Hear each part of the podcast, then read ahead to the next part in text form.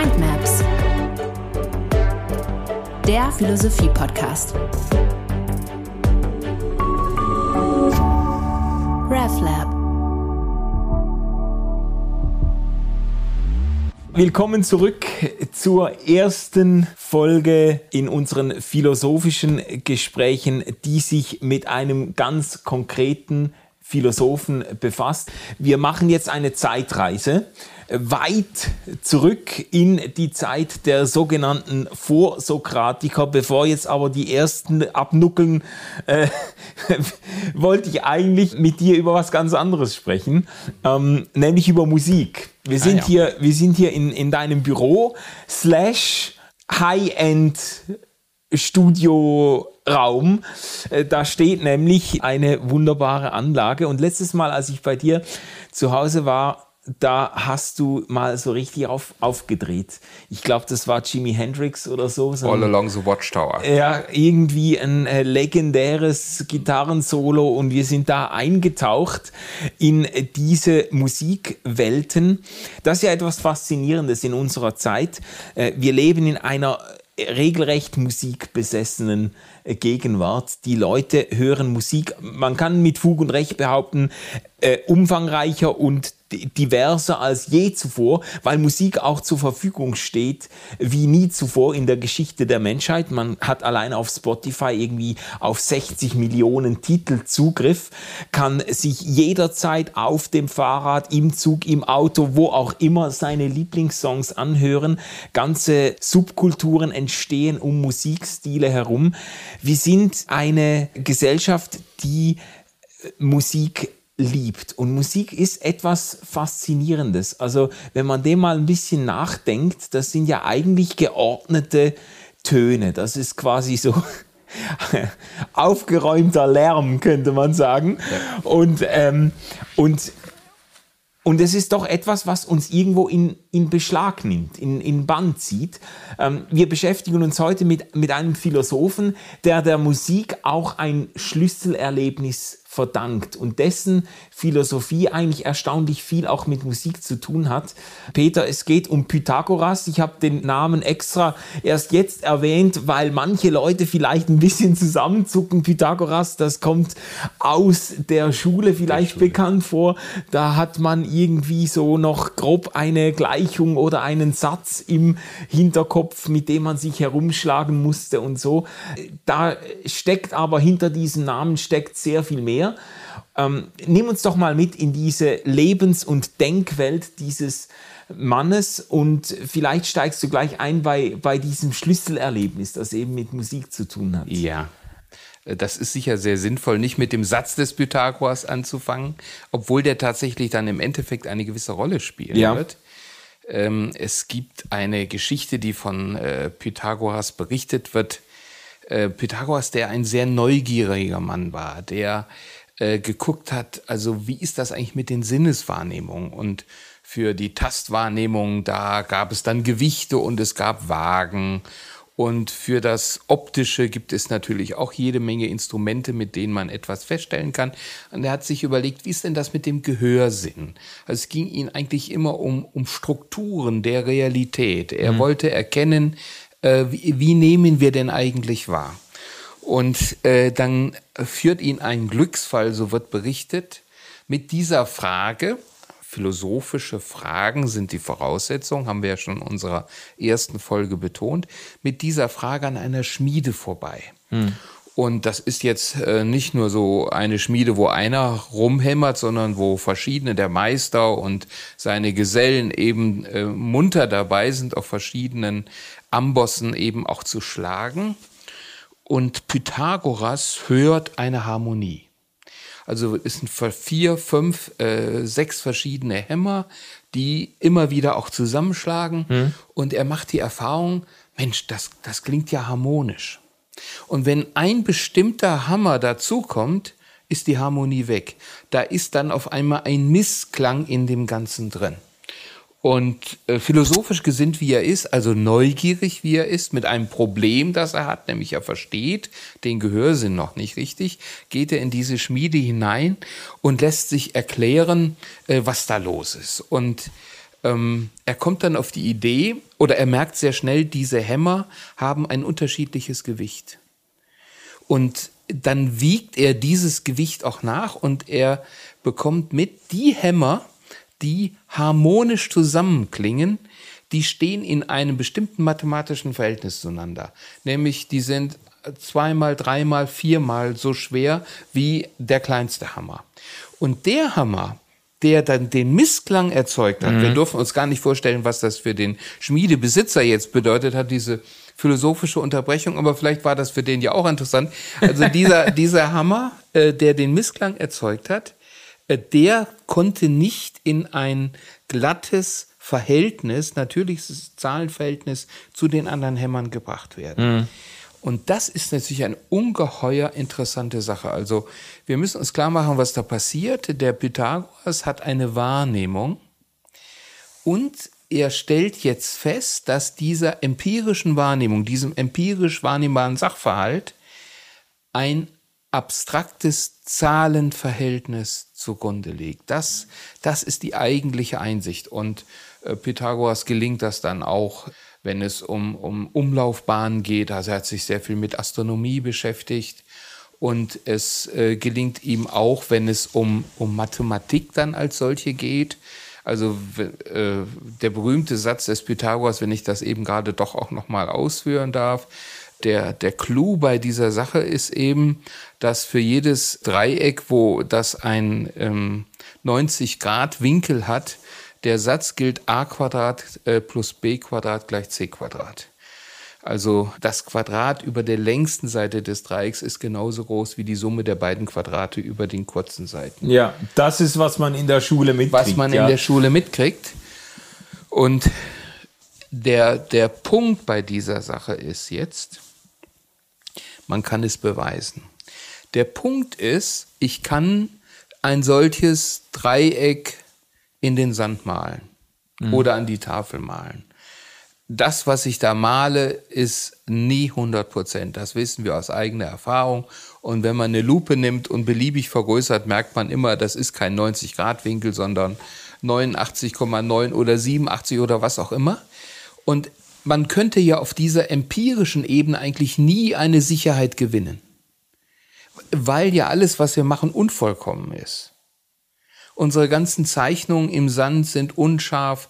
Sie, äh, wir kriegen einen rechten Winkel nicht wirklich hin und so weiter und so weiter.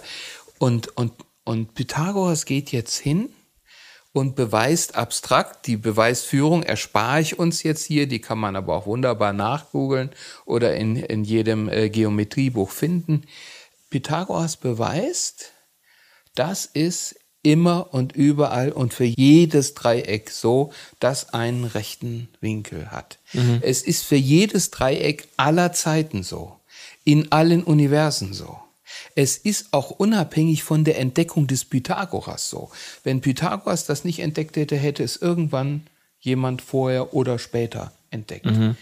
Und, und das ist die, die eigentliche Faszination, die jetzt von dieser Entdeckung auch ausgeht.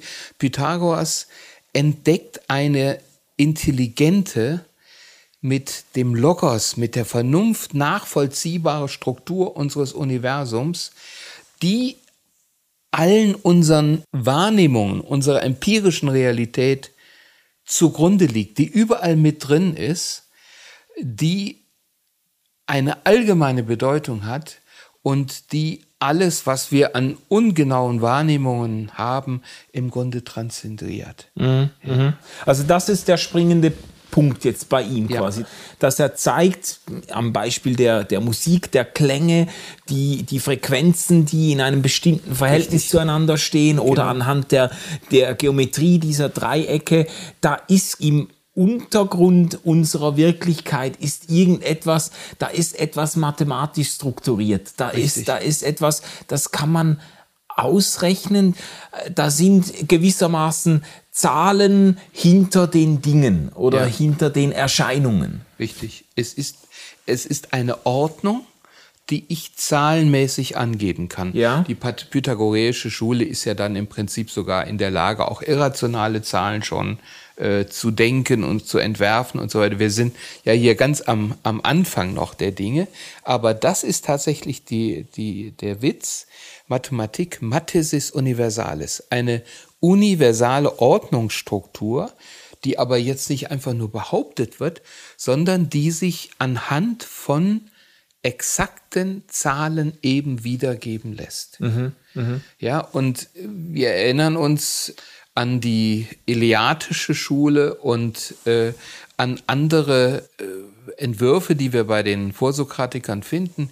Die, die Grundwahrnehmung in der Antike ist schon Heraklit, alles fließt, alles ist im Fluss, alles verändert sich. Nichts ist heute so, wie es morgen ist.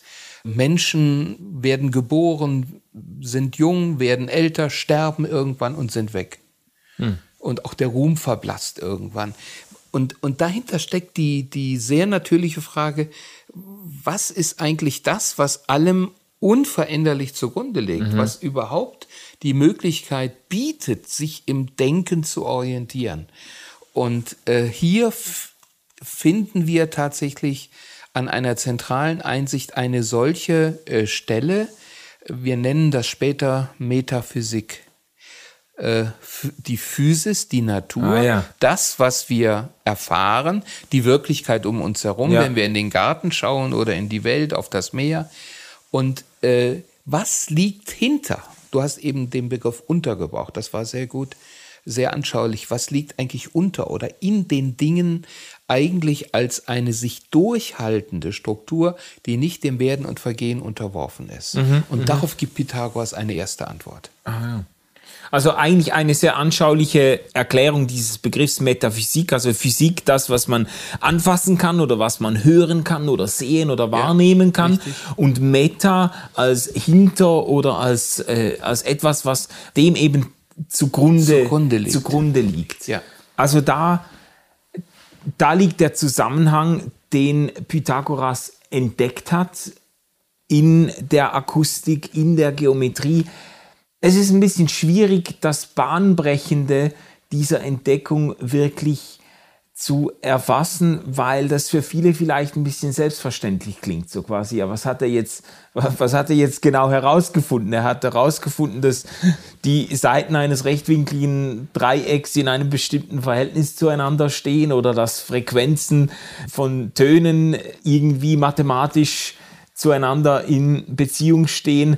Ja, irgendwie ist uns das heute sehr geläufig oder selbstverständlich, äh, weil man damit rechnet, ja, die Wirklichkeit, die uns umgibt oder in der wir zu Hause sind, da gibt's ganz viel auszurechnen und natürlich sind da irgendwie zahlenmäßige Gegebenheiten dahinter. Ja, also gerade jetzt in dieser technisierten Welt, in der wir leben, mit den, all den Gadgets und iPhones und so weiter, da ist Wirklichkeit und, und Mathematik äh, digital, äh, Nullen und Einsen und so weiter, das ist alles irgendwie doch nahe beieinander. Mhm. Ja, und die Philosophie weist uns jetzt darauf hin, dass wir hier mit falschen Selbstverständlichkeiten rechnen. Aristoteles hat mal gesagt, Philosophie beginnt im Staunen in der Wahrnehmung über das, was wirklich staunenswert ist. Und das, was du jetzt als Evidenz des modernen, technisch geschulten Menschen bezeichnest äh, und geschildert hast, ähm, das ist sicher so, aber es ist eben, es hält einer, einer philosophischen Überprüfung eigentlich nicht, nicht stand. Ich nenne jetzt einmal zwei Punkte. Ähm, das erste ist, alles, was wir empirisch an bleiben wir beim Beispiel Dreieck, an Dreiecken zeichnen, entspricht eben nicht diesem pythagoreischen Satz. Das heißt, wir haben empirisch überhaupt keinen Grund zu glauben, dass es so etwas gibt. Punkt eins. Punkt zwei. Und jetzt könnte ich mich auf den berühmten Skeptiker David Hume äh, beziehen, der sagt nichts mit Metaphysik, ich vertraue nur der Erfahrung dass es jetzt einmal so gewesen ist, dass die Hämmer, die ein Mehrfaches des Gewichtes des kleinsten Hammers haben, dass die zusammenstimmen, das mag ja so sein. Es kann sogar sein, dass das noch ein paar Mal öfter ist. Es kann sogar sein, dass ich ein Leben lang diese Erfahrung mache. Immer wenn es ein Mehrfaches des Gewichtes ist, ergibt sich eine Harmonie der Klänge. Aber wer sagt mir denn, dass das immer und überall so ist? Also, und das ist die eigentliche Entdeckung. Da gibt es eine ideale Wirklichkeit, die insofern ideal ist, als sie wirklich vollkommen ist. Äh, der, der Satz des Pythagoras stimmt als mathematischer Beweis 100 Prozent. Da gibt es keine Unschärfen. Und er stimmt in jedem, wie ich eben schon sagte, in jedem Universum und zu jeder Zeit. Hm. Ja gut, aber also diese Annahme ist ja irgendwo naheliegend. Du machst Beobachtungen und die sind wiederholbar und auch wenn da gewisse Unschärfen sind, dann rechnest du damit, da liegt, da steckt irgendein Prinzip ja, dahinter. Richtig, du ja. rechnest damit. Aber wer gibt dir das Recht, damit zu rechnen? Oder jetzt mal, äh, solange die Menschheit lebt, ist jeden Morgen die Sonne aufgegangen. Vielleicht haben wir sie manchmal nicht so gesehen, wenn sie von Staub verdunkelt war oder was. Ja. Aber was gibt uns ein Recht, damit zu rechnen, dass sie auch morgen aufgeht? Das wissen wir nicht. Solange wie wir, äh, solange die Menschheit lebt, haben wir die Erfahrung gemacht, wenn wir einen Apfel losgelassen haben, bewegt er sich mit einer gewissen äh, Geschwindigkeit auf den Erdmittelpunkt zu. Also er fällt, er fällt zum Boden. Aber warum ist es so? Wir haben äh, keinerlei logisches, vernünftiges Recht, äh, damit zu rechnen, dass das immer und überall so ist. Es sei denn, man kann eben ein zugrunde liegendes Prinzip nachweisen, das ja. diese Erwartung rechtfertigt. Richtig, und das ist eben genau das, was äh, Pythagoras leistet, indem er eben, ich benutze deine Worte, eine zugrunde liegende Gesetzmäßigkeit mathematischer Natur aufdeckt auf dem Weg über die Sinne. Wir denken an das gezeichnete Dreieck. Das legt in der Tat eine solche Vermutung nahe, aber die Vermutung als solche ist ja kein Beweis. Oder eben die zusammenklingenden Hämmer. Ja, ja. Ja, dass äh, dieser Unterschied, also das finde ich sehr, sehr interessant, dass du das so betonst, das ist auch wichtig. Ähm, dieser Unterschied wird uns heute nicht mehr deutlich, aber das liegt an unserer philosophischen Naivität. Leute wie David Hume ähm, haben das äh, außerordentlich stark akzentuiert und gesagt, es geht hier um das Problem der Induktion, noch so viele empirische Wahrnehmungen oder noch so viele Wahrnehmungen, die in eine bestimmte Richtung weisen, bedeuten ja als solche keinen Beweis, dass es für, für alle Gegenstände dieser Art zu allen Zeiten an allen Orten tatsächlich ja. so ist. Ja, ja. Es, es stimmt ja auch nicht immer. Irgendwann wird die Sonne nicht mehr aufgehen. Ja. Also äh, mit größter physikalischer Wahrscheinlichkeit irgendwann ist das Ding verbraucht und ja. dann geht sie mal nicht mehr auf. Richtig, also, genau. Dann verglüht ja. sie oder wird zum weißen Loch oder schwarzen Loch oder was auch. Ja. ja. Jetzt, was du bis jetzt geschildert hast, das ist ja ein, eigentlich ein wahnsinniger Erkenntnisfortschritt, den Pythagoras geleistet hat oder zumindest angestoßen hat. Da könnte man ja eine ganze Reihe auch naturwissenschaftlicher Entwicklungen und Entdeckungen irgendwo in einer Schneise anordnen von von Pythagoras her. Interessant finde ich jetzt bei, bei Pythagoras noch, bei ihm hat diese Einsicht in diese mathematische Struktur der Welt und in diese dahinterliegenden Prinzipien nicht unbedingt zu einer Entzauberung der Welt geführt. Und das ist ja heute, würde man eher sagen, ja gut, mit fortschrittendem Einblick in die dahinterliegenden Zusammenhänge, in die Prinzipien, in das, was quasi die Wirklichkeit ausmacht oder zusammenhängt. Man hat eher so den Eindruck, je mehr man da vordringt, desto weiter wird auch das Geheimnisvolle, das Mysteriöse, das Göttliche auch zurückgedrängt und weicht dann dem Licht der äh, naturwissenschaftlichen Erkenntnis oder wie auch immer. Äh, das war bei Pythagoras noch nicht der Fall. Ich, ich frage mich, äh, oder vielleicht kannst du zuerst mal ein bisschen ausführen, inwiefern Pythagoras jetzt nicht seine Erkenntnis als Entzauberung der Welt verstanden hat. Und dann könnte man fragen, warum ist das so und warum ist das ja. heute oft anders? Ja, es ist tatsächlich gut, wenn man diesen komplexen Sachverhalt so auseinander nimmt. Äh, Pythagoras hat einen Geheimbund gegründet, äh, dem phasenweise mehr als 600 Leute angehört haben. Es war ein Geheimbund, der einen im Grunde religiösen Charakter hatte, mhm.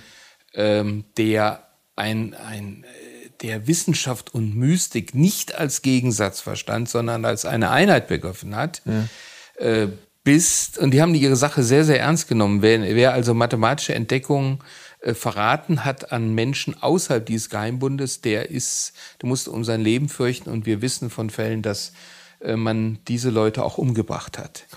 Ähm, okay. Äh, das, das vielleicht beste Beispiel oder der beste Hinweis darauf, äh, wie man diese eigenen Einsichten in die innerste Struktur des Universums hochgeschätzt hat, äh, besteht darin, dass äh, Pythagoras nicht nur sagte, alles ist Zahl, sondern im Grunde einen Kult begründet hat, in dem man die Zahl als Göttin anbetete. Ja. Ja, das finde ich unglaublich spannend. Hier kann man noch Religion und Wissenschaft, Intellekt und und Göttliches aufs engste miteinander zusammensehen.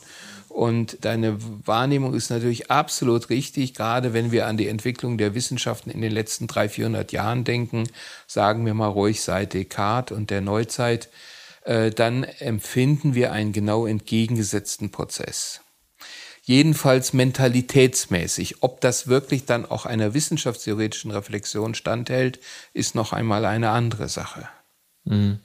Also den gegenteiligen Prozess eben, dass, dass der Erkenntnisfortschritt jetzt weniger zur äh, Mystifizierung oder Verzauberung der Wirklichkeit führt, als vielmehr zur Entzauberung und zu einer er, er, ernüchterten oder nüchternen Weltsicht, ja. ja. Also diesseitigen Weltsicht. Richtig. Ja. Auch hier gilt wieder, philosophieren heißt differenzieren. Also wenn wir etwa an äh, Isaac Newton denken, dann haben wir tatsächlich dort noch eine solche Einheit von Anbetung Gottes und Einsicht in seine Naturgesetze. Es sind seine Naturgesetze. Ja, ja äh, Isaac Newton, einer der größten Naturwissenschaftler äh, die wir überhaupt haben. Ihn führen seine Erkenntnisse zur Anbetung Gottes. Aber das kippt in der Neuzeit um. René Descartes kann sagen, wir können leicht annehmen, dass es keinen Gott gibt. Descartes, 17. Jahrhundert, das sind die Anfänge einer Säkularisierungsbewegung, die dann von der Aufklärung vor allen Dingen äh, forciert worden sind und die ein geistesgeschichtliches Schicksal bedeuten. Wir haben noch bei Aristoteles, den wir ja später noch behandeln werden, Gott in der Mitte des Systems Wissenschaft. Gott ist das alles vereinende Prinzip der Erkenntnis. Ja. Wir haben in der neuzeitlichen Wissenschaft den programmatischen Ausschluss des Gottesgedankens. Mhm. Und äh, da steht am Beginn der Neuzeit eine Art philosophische Kernspaltung. Hm. Man müsste darüber länger referieren. Ich versuche das kurz zu machen, ohne es zu sehr zu simplifizieren. Wir denken an den Dreißigjährigen Krieg, den großen Krieg von 1618 bis 1648.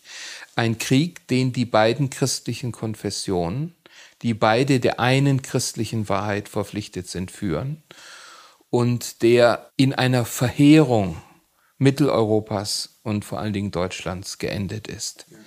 Ein Drittel der Bevölkerung stirbt an Kriegsfolgen. Ein Drittel. Das ist verrückt, ja. Pest, Hunger und äh, eben auch die direkten Kriegsfolgen, dass Menschen umgebracht werden, teilweise auf die schrecklichste Art und Weise. Wir kennen äh, Simplicius, Simplicissimus und diese Romane, wo uns das geschildert wird. Und der Punkt ist, dass das nicht nur einfach ein sehr langer Krieg ist, sondern dass das ein Krieg ist, der im Namen Gottes gegen einen anderen Gott geführt wird. Bis in das 16. Jahrhundert, zu Beginn des 17. Jahrhunderts hatten wir im Grunde eine Kirche, eine Kirche, die im Grunde Sachwalterin der einen Wahrheit war, auch mehr oder weniger umstritten. Es gab dann vielleicht mal die Türken, die das in Frage gestellt haben, aber doch dann auch zurückgeschlagen wurden. Und hier spaltet sich die Religion, es spaltet sich die Wahrheit und äh, die Wahrheit desavouiert sich moralisch durch die Opfer, die in ihrem Namen getätigt werden. Mhm. Und ähm, wir haben dann eine äh, Figur wie den Völkerwissenschaftler und, und rechtskundigen Hugo Grotius, dem die äh, Formel nachgesagt wird, wir wollen äh, erkennen et si Deus non dareto, als wenn es Gott nicht gäbe. Ja. Das heißt, wenn die Gottesfrage so viel Leid über die Menschen gebracht hat, mhm. wenn wir uns nicht mehr theologisch verständigen können auf eine einheitliche Weltsicht, dann gibt es nur noch den mühsamen Weg, auf diesen Gott, der uns entzweit, zu verzichten. Und dann kann Wissenschaft nur etwas sein, was unter Ausschluss des Gottesgedankens passieren kann. Das ist nicht ein dogmatischer Atheismus, ganz, ganz wichtig, sondern ein methodischer Atheismus, ein bewusstes Zurückstellen des Gottesgedankens für den Prozess wissenschaftlicher Erkenntnis. Mhm. Im Zuge der, der, der beispielhaften Erfolgsgeschichte der modernen Naturwissenschaft, die zur Naturbeherrschung weitgehend führt oder scheinbar führt, das ist ja auch noch eine offene Frage, ähm, wird dann ein, ein Weltmodell en vogue, das eben dem Menschen sagt, wir können diese Welt mehr oder weniger ohne Gott erkennen und beherrschen. Mhm. Also du hast jetzt eigentlich so den gedanklichen Weg nachgezeichnet von einem Pythagoras, der Beobachtungen macht zur Wirklichkeit, der irgendwo die, die mathematische Struktur der Wirklichkeit, Prinzipien, dahinterliegende Prinzipien ja. entdeckt und darüber auch noch äh, staunen kann, darin auch etwas, etwas Göttliches noch sieht, der seine Entdeckungen auch im Zeichen einer göttlichen oder mystischen Wirklichkeit macht. Und, und jetzt der Weg, der dann über die Aufklärung und auch gerade die Religionskriege oder die Konfessionskriege eigentlich äh, dazu führt, dass man äh, einerseits eben Religion und den Gottesgedanken immer stärker auch verdächtigt als, als gewaltschürend und entzweiend und, und als nicht äh, vertrauenswürdig und sich dann eben, sich dann eben auf einen Wissenschaftsbegriff ver verständigt, der Gott zumindest methodisch ausklammert was noch nicht unbedingt bedeutet, äh, das hast du ja jetzt vorhin auch klar gemacht, es ist nicht ein dogmatischer Atheismus, dass man sagt, Gott gibt es nicht, sondern dass man sich einigt, wir betreiben wissenschaftliche Forschung unter der Voraussetzung, dass Gott jetzt in diesen Forschungsprozess nicht irgendwie wundersam eingreift oder Richtig. so, sondern dass wir die Dinge unabhängig von unserer religiösen Verortung so nüchtern und äh, objektiv wie möglich untersuchen. Aber das müsste ja eigentlich noch nicht bedeuten, dass man nicht dann doch in Entdeckung von diesen Zusammenhängen doch noch mal richtig ins Staunen kommt. Also, weißt du, mir ist immer die, ein, eine gewisse Parallele aufgefallen jetzt bei Pythagoras. Er entdeckt diese mathematische Struktur äh, der Welt und das, was wir heute in der Biologie, in dieser ganzen Gentechnik und so, wie wir jetzt merken, das Leben selber folgt einem Bauplan. Die DNA, das ist ein Code quasi. Das, ja. das ist, da merkt man auch, da steckt ein mathematischer oder ein, ein eben ein genetischer Code dahinter dahinter. Aber das kann einem doch auch trotzdem oder gerade deshalb wahnsinnig ins Staunen bringen über das, das Wunder des Lebens. Ja, wenn wir kapieren, was wir dort sehen. Und ähm, dazu will ich gerne noch was sagen. Ich äh, möchte an einer Stelle aber noch auf ein, ein Problem aufmerksam machen. Also der, der moderne Wissenschaftsbegriff ohne Gott, ohne ja. Erklärung, wir könnten auch sagen, unter Ausschluss der Weltanschauung ist ein Wissenschaftsbegriff aus Not, nicht aus Neigung, nicht aus Tugend. Ja. Äh, weil er nämlich unter extremen Restriktionen passiert. Ein solche Wissenschaft sagt eben, wir können die zentralen Fragen, können wir nicht beantworten. Mhm. Die neuzeitlich moderne Wissenschaft will nicht die Frage beantworten, was hält eigentlich die Welt zusammen? Also die metaphysische Frage, was ist der Sinn der Welt? Wer sind wir? Was ist unsere Identität und so weiter? Sondern sie kann eben nur die Fragen beantworten, auf die sich Atheisten, Agnostiker, Juden, Christen, Muslime, Konfessionslose verständigen können. Und das ist eben eine höchstens beschreibende, aber nicht erklärende Weltsicht.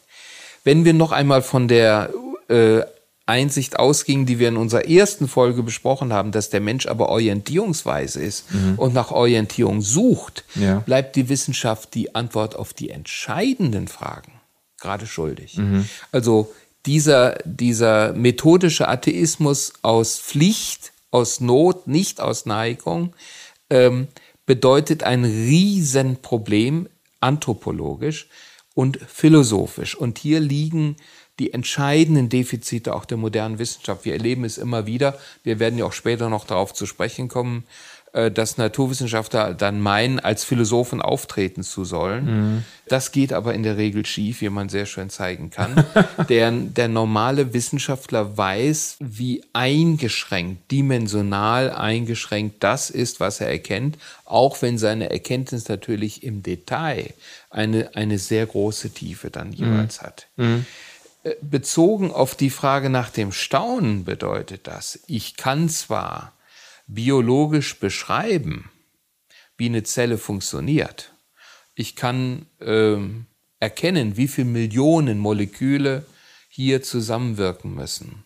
Ich kann erkennen, dass eine, eine Zelle ein hochkomplexer Betrieb ist, der aus zigtausend Teilen besteht, die zusammenwirken müssen, ja. wenn das Ganze funktionieren soll. Aber die Frage, wie kann sowas entstehen? wer steht dahinter? Mhm. Die kann ich als Wissenschaftler nicht beantworten. Aber das ist natürlich, ich nehme dein Stichwort vom Staunen auf. Das ist natürlich die eigentlich entscheidende Frage. Ja. Aber legt sich jetzt dieser Schritt nicht nahe? Also so wie bei Pythagoras, so dieses Zusammen Zusammendenken von Einblick in die Funktionsweise der Wirklichkeit und dann auch dieser Schritt hin auf das, was äh, auch im Blick auf den Gottesgedanken dahinter stehen könnte, legt sich das jetzt nicht nahe? Ich denke jetzt zum Beispiel an diese, an diese Be Bewegung, Intelligent Design, das ist ja ein eher jüngeres Phänomen seit einigen Jahrzehnten. Ich glaube, die Argumentationsfigur geht ungefähr so. Man stellt fest, dass in unserer Welt hochkomplexe Vorgänge am Werk sind in der Schöpfung. Man staunt über, über das menschliche Auge zum Beispiel und schließt dann darauf, das Ganze kann eigentlich nur so funktionieren. Da sind auch irreduzible Komplexitäten dahinter. Also da müssen so viele Dinge zusammenstimmen. Das kann sich nicht Stück für Stück entwickeln, sondern das muss quasi irgendwie nach einem Bauplan funktionieren und dann schließt man eben vom intelligenten Design auf einen intelligenten Designer. Designer. Ja. Ähm, ist das eine verwandte Denkfigur jetzt im Blick auf Pythagoras und, und lässt sich das wirklich ähm, vertreten? Ja und nein. Also es ist eine verwandte Denkfigur. Äh, wir haben nahezu zu allen Zeiten in der Philosophiegeschichte schon sehr früh bei Pythagoras äh, und äh, bei Immanuel Kant ganz genauso.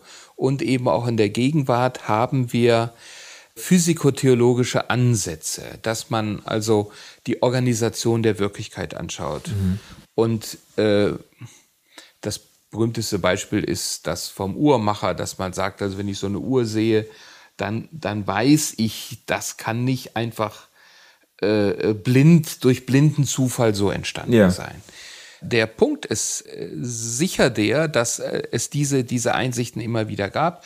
Und das Konzept des Intelligent Design nimmt diese Idee auf und äh, stützt sich dabei auf vor allen Dingen neuere biologische, evolutionstheoretische Einsichten. Das unterscheidet übrigens ID von äh, kreationistischer Schöpfungswissenschaft und Ähnlichem, wo man ja im Grunde diese evolutionstheoretischen Einsichten auch zu einem erheblichen Teil äh, abwehrt. Ja, ja. Also das ist der Unterschied. Das Problem bei Intelligent Design und deshalb ist dieses Konzept auch nicht durchgedrungen, leider muss man sagen, war das, dass äh, Intelligent Design sich als Wissenschaft gegeben hat. Ja. Und äh, in dem Moment, wo ich aber den Schluss auf einen intelligenten Designer ziehe, also quasi dem theistischen Gotteskonzept auch sehr, sehr nahe komme. Da mhm. muss es also eine Intelligenz geben, auch so etwas wie eine personale Intelligenz, ja. die hinter allem steht. In dem Moment überschreite ich die Definition dessen, was nach neuzeitlichem Verständnis Wissenschaft sein ja. kann. Wissenschaft schließt, stellt zurück den Gottesgedanken. Intelligent Design ist ein Konzept, das ich auf der religionsphilosophischen, auf der naturphilosophischen Ebene sehr, sehr ernst nehme. Da wäre das auch eine Position, die ich vertreten würde. Mhm. Aber ich kann eben, ich muss sagen, wir bewegen uns hier auf der Ebene der Deutung. Ja, okay. Das finde ich hilfreich, diese Unterscheidung. Es ist jetzt nicht ein zwingender Schluss, wenn man jetzt denkt, man könne vom beobachteten intelligenten Design äh, in der Schöpfung genau. quasi zwingend auf einen Schöpfer zurückschließen, dann übernimmt man sich. Aber ja. wenn man sagen würde, man könnte die Idee eines Schöpfers oder eines Schöpfergottes plausibilisieren äh, unter Hinweis auf diese erstaunlichen intelligenten Strukturen in der Welt, dann wäre das berechtigt. Ja. ja. Der, der Punkt ist natürlich, dass es an dieser Stelle auch deshalb starken Widerstand gibt, weil die Kirche, die in einem erheblichen Teil ihrer Geschichte sowohl katholisch wie auch protestantisch versucht hat, moralisch Macht, Pastoralmacht, sagt äh, Michel Foucault, über die Menschen auszuüben, sich natürlich auf solche Konzepte gestützt hat. Das heißt, in dem Moment, äh, wo jemand mit der Wissenschaft weltanschaulich für eine Religion argumentiert, wird er auf den stärksten Verdacht stoßen, dass hier eine instrumentalisierte Erkenntnis vorliegt. Ja, ja. Und wenn man dann das weitgehende moralische Versagen der Kirchen anschaut, äh, dann wirkt eine solche Argumentation sehr, sehr schwierig. Und aus diesem Grund würde ich wirklich dafür plädieren, diese Argumentationsfigur äh, festzuhalten, zu sagen, hinter dem offenbar intelligenten Design muss es auch einen intelligenten Designer geben, aber das ist eben eine religions- bzw. naturphilosophische Argumentationsfigur und nichts, was sich jetzt aus der Wissenschaft selber ergibt. Ja. Ein, ein Beispiel, ein schlagendes Beispiel noch nennen. Äh, wir hören sehr viel überall von Naturgesetzen. Jetzt rein wissenschaftstheoretisch muss man natürlich fragen, wo sind die denn?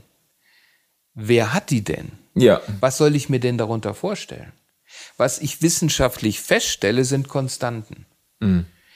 Mit der ganzen Begrenzung, die es gibt, dass ich ja nie alle Vorgänge aller Zeiten an allen Orten in allen Universen beobachten kann, so dass es mir möglich wäre zu sagen, ich kann hier ein Naturgesetz als Allsatz formulieren. Mhm. Ja, ich kann immer nur postulieren.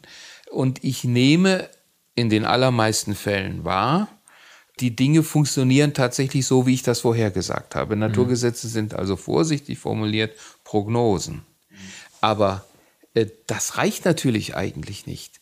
Wenn ich jetzt wirklich von so etwas wie verlässlichen Konstanten ausgehe, dann ist rein naturwissenschaftlich die Frage völlig unbeantwortet, wo kommen die her? Wer garantiert eigentlich diese Konstanten? Und hier eröffnet sich dann zum Beispiel ein, ein sehr, sehr weiter Raum auch für theistische Konzeptionen. Mhm. Also da spielt für mich der christliche Schöpfungsglaube eine, eine wirklich wichtige Rolle, weil wir hier auf der Interpretationsebene eine Erklärung anbieten können dafür, dass es in dieser doch sehr zerbrechlichen, vergänglichen Welt noch Konstanten gibt, die sich durchhalten und die uns einigermaßen ein Leben erlauben. Mhm, mh.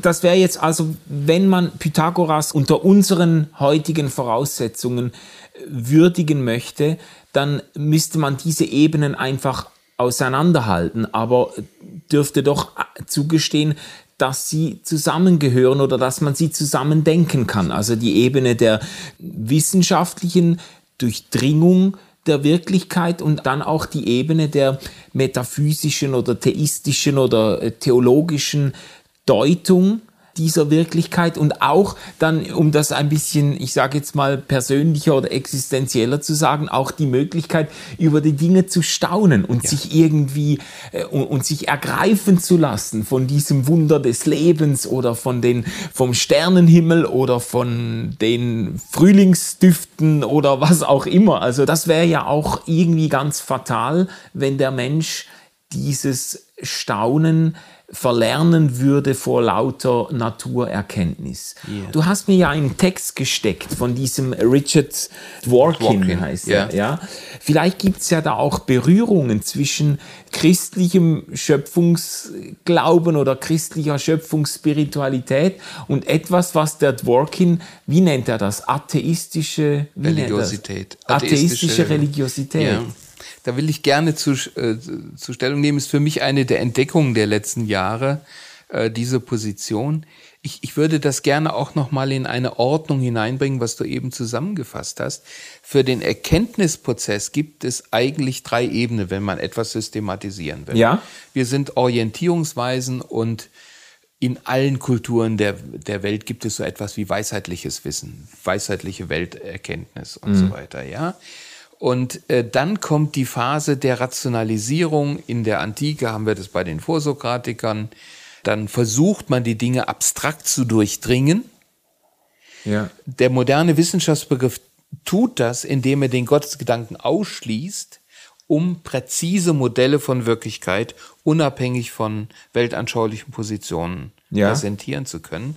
Aber diese moderne Wissenschaft muss sich immer im Bewusstsein halten, dass sie ja lebt von dieser elementaren Einschränkung. Das heißt, die wissenschaftlichen Erkenntnisse sind als solche noch nicht Welterkenntnis, sondern bedürfen, damit unterstreiche ich nur noch mal das, was du gesagt hast, eigentlich eine Einordnung auf einer philosophischen Ebene. Ja. Äh, wo man dann als Atheist oder als, als Christ oder äh, wie auch immer dann versucht, das, was sich uns als wissenschaftlich reduziertes Welt, äh, was sich uns als wissenschaftlich reduzierte Welterkenntnis ergibt, noch einmal angemessen zu verstehen. Ja. ja. Ähm, zu Dworkin, diesem äh, amerikanischen Rechtsphilosophen, der bei uns noch nicht so bekannt ist, der aber in den Vereinigten Staaten eine sehr, sehr große Rolle spielt. Ähm, er vertritt das Konzept einer einer atheistischen Religiosität. Und das finde ich also hochspannend. Ähm, er schreibt, Religion ist etwas Tieferes als Gott. Hm. Das ist das Thema dieses Buches.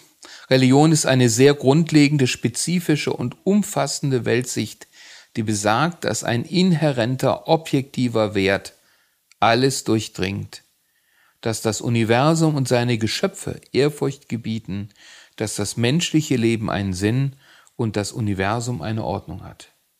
Das sagt ein erklärter Atheist. Ja. Also das muss man sich mal auf der Zunge zergehen lassen, ja. dass das Universum eine Ordnung hat. Da, da hört man quasi Pythagoras auch Richtig, drin. Natürlich. Ja. Und er kann darüber staunen als Atheist. Und er, er, er kann sogar von einer Art von atheistischer Religiosität, Religiosität sprechen, sprechen in diesem Zusammenhang. Wie könnte man das würdigen oder da ins Gespräch kommen jetzt von einer christlichen Warte aus? Da sind ja Chancen drin irgendwo. Ja. ja? Genau diese Frage habe ich mir dann auch gestellt, als ich das gelesen habe. Gedacht, das ist doch unglaublich, wie weit bei Atheisten und Theisten die Gemeinsamkeit in der Weltwahrnehmung reicht.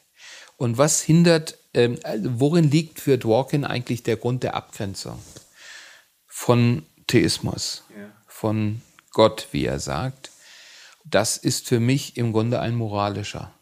Er will dieses Staunen, diese Religiosität im Grunde frei halten von konfessionellen, von bestimmten religiösen Beiklängen, äh, die eigentlich diese reine Erfahrung der Ordnung des Kosmos, die dann ja zum Beispiel auch bei Sokrates dazu führt, dass er sagt, diese Ordnung und bei Platon gilt es im Grunde in unserem Leben auch zu realisieren. Mhm. Also die, diese moralische Tugendkonzeption, die da mitgesetzt ist, die möchte er freihalten von all den Perversionen und moralischen Verirrungen äh, dessen, was wir in der Welt der Religionen erleben. Ja, und das ist ja eigentlich äh, man kann ihm das nicht verübeln Nein. und es ist eigentlich ein durchaus respektables äh, Motiv. Natürlich ja. kann man das wieder problematisieren und sagen, er hat ja auch keinen unverstellten Zugang zu dieser Erfahrung, sondern bringt ja auch seine, seine Vorverständnisse mit.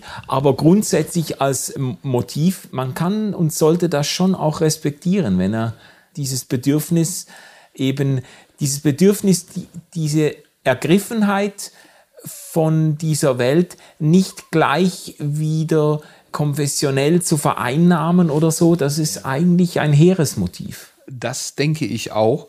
Man könnte es ja auch positiv verstehen als Wunsch nach einer Form von Religiosität, die, die moralisch rein und sauber ist. Und da kann ich als Christ ja doch eigentlich nur zustimmen und sagen, ja, das, was wir als Christen, als Christentum, als Kirche darstellen, bleibt unendlich weit hinter dem zurück, was wir im christlichen Glauben als den dreieinigen Gott verehren. Also wenn jemand uns auf diese Differenz aufmerksam macht, dann können wir doch dem eigentlich nur zustimmen. Ja. Die Basis für eine gemeinsame Religiosität scheint mir hier sehr, sehr breit zu sein. Ja. Peter, das war jetzt ein äh, weiter Ritt von Pythagoras, äh, Naturbetrachtung, mathematische Struktur der Wirklichkeit über Religionskriege, Aufklärung, Wissenschaftsbetrieb unter der atheistischen Voraussetzung bis hin jetzt zu mhm. diesen Anknüpfungsmöglichkeiten an eine atheistische Religiosität, die das Staunen nicht verlernt hat und einige sehr, sehr nachdenkliche Anmerkungen von dir jetzt auch zum Schluss. Ich finde das ein sehr, sehr starker Schlusspunkt. Richard Dworkin ist eine Leseempfehlung für alle, die mal so über den Tellerrand hinaus äh, oder hinauslesen möchten. Dann äh, sehen wir uns in der nächsten Folge wieder. Tschüss, Peter. RefLab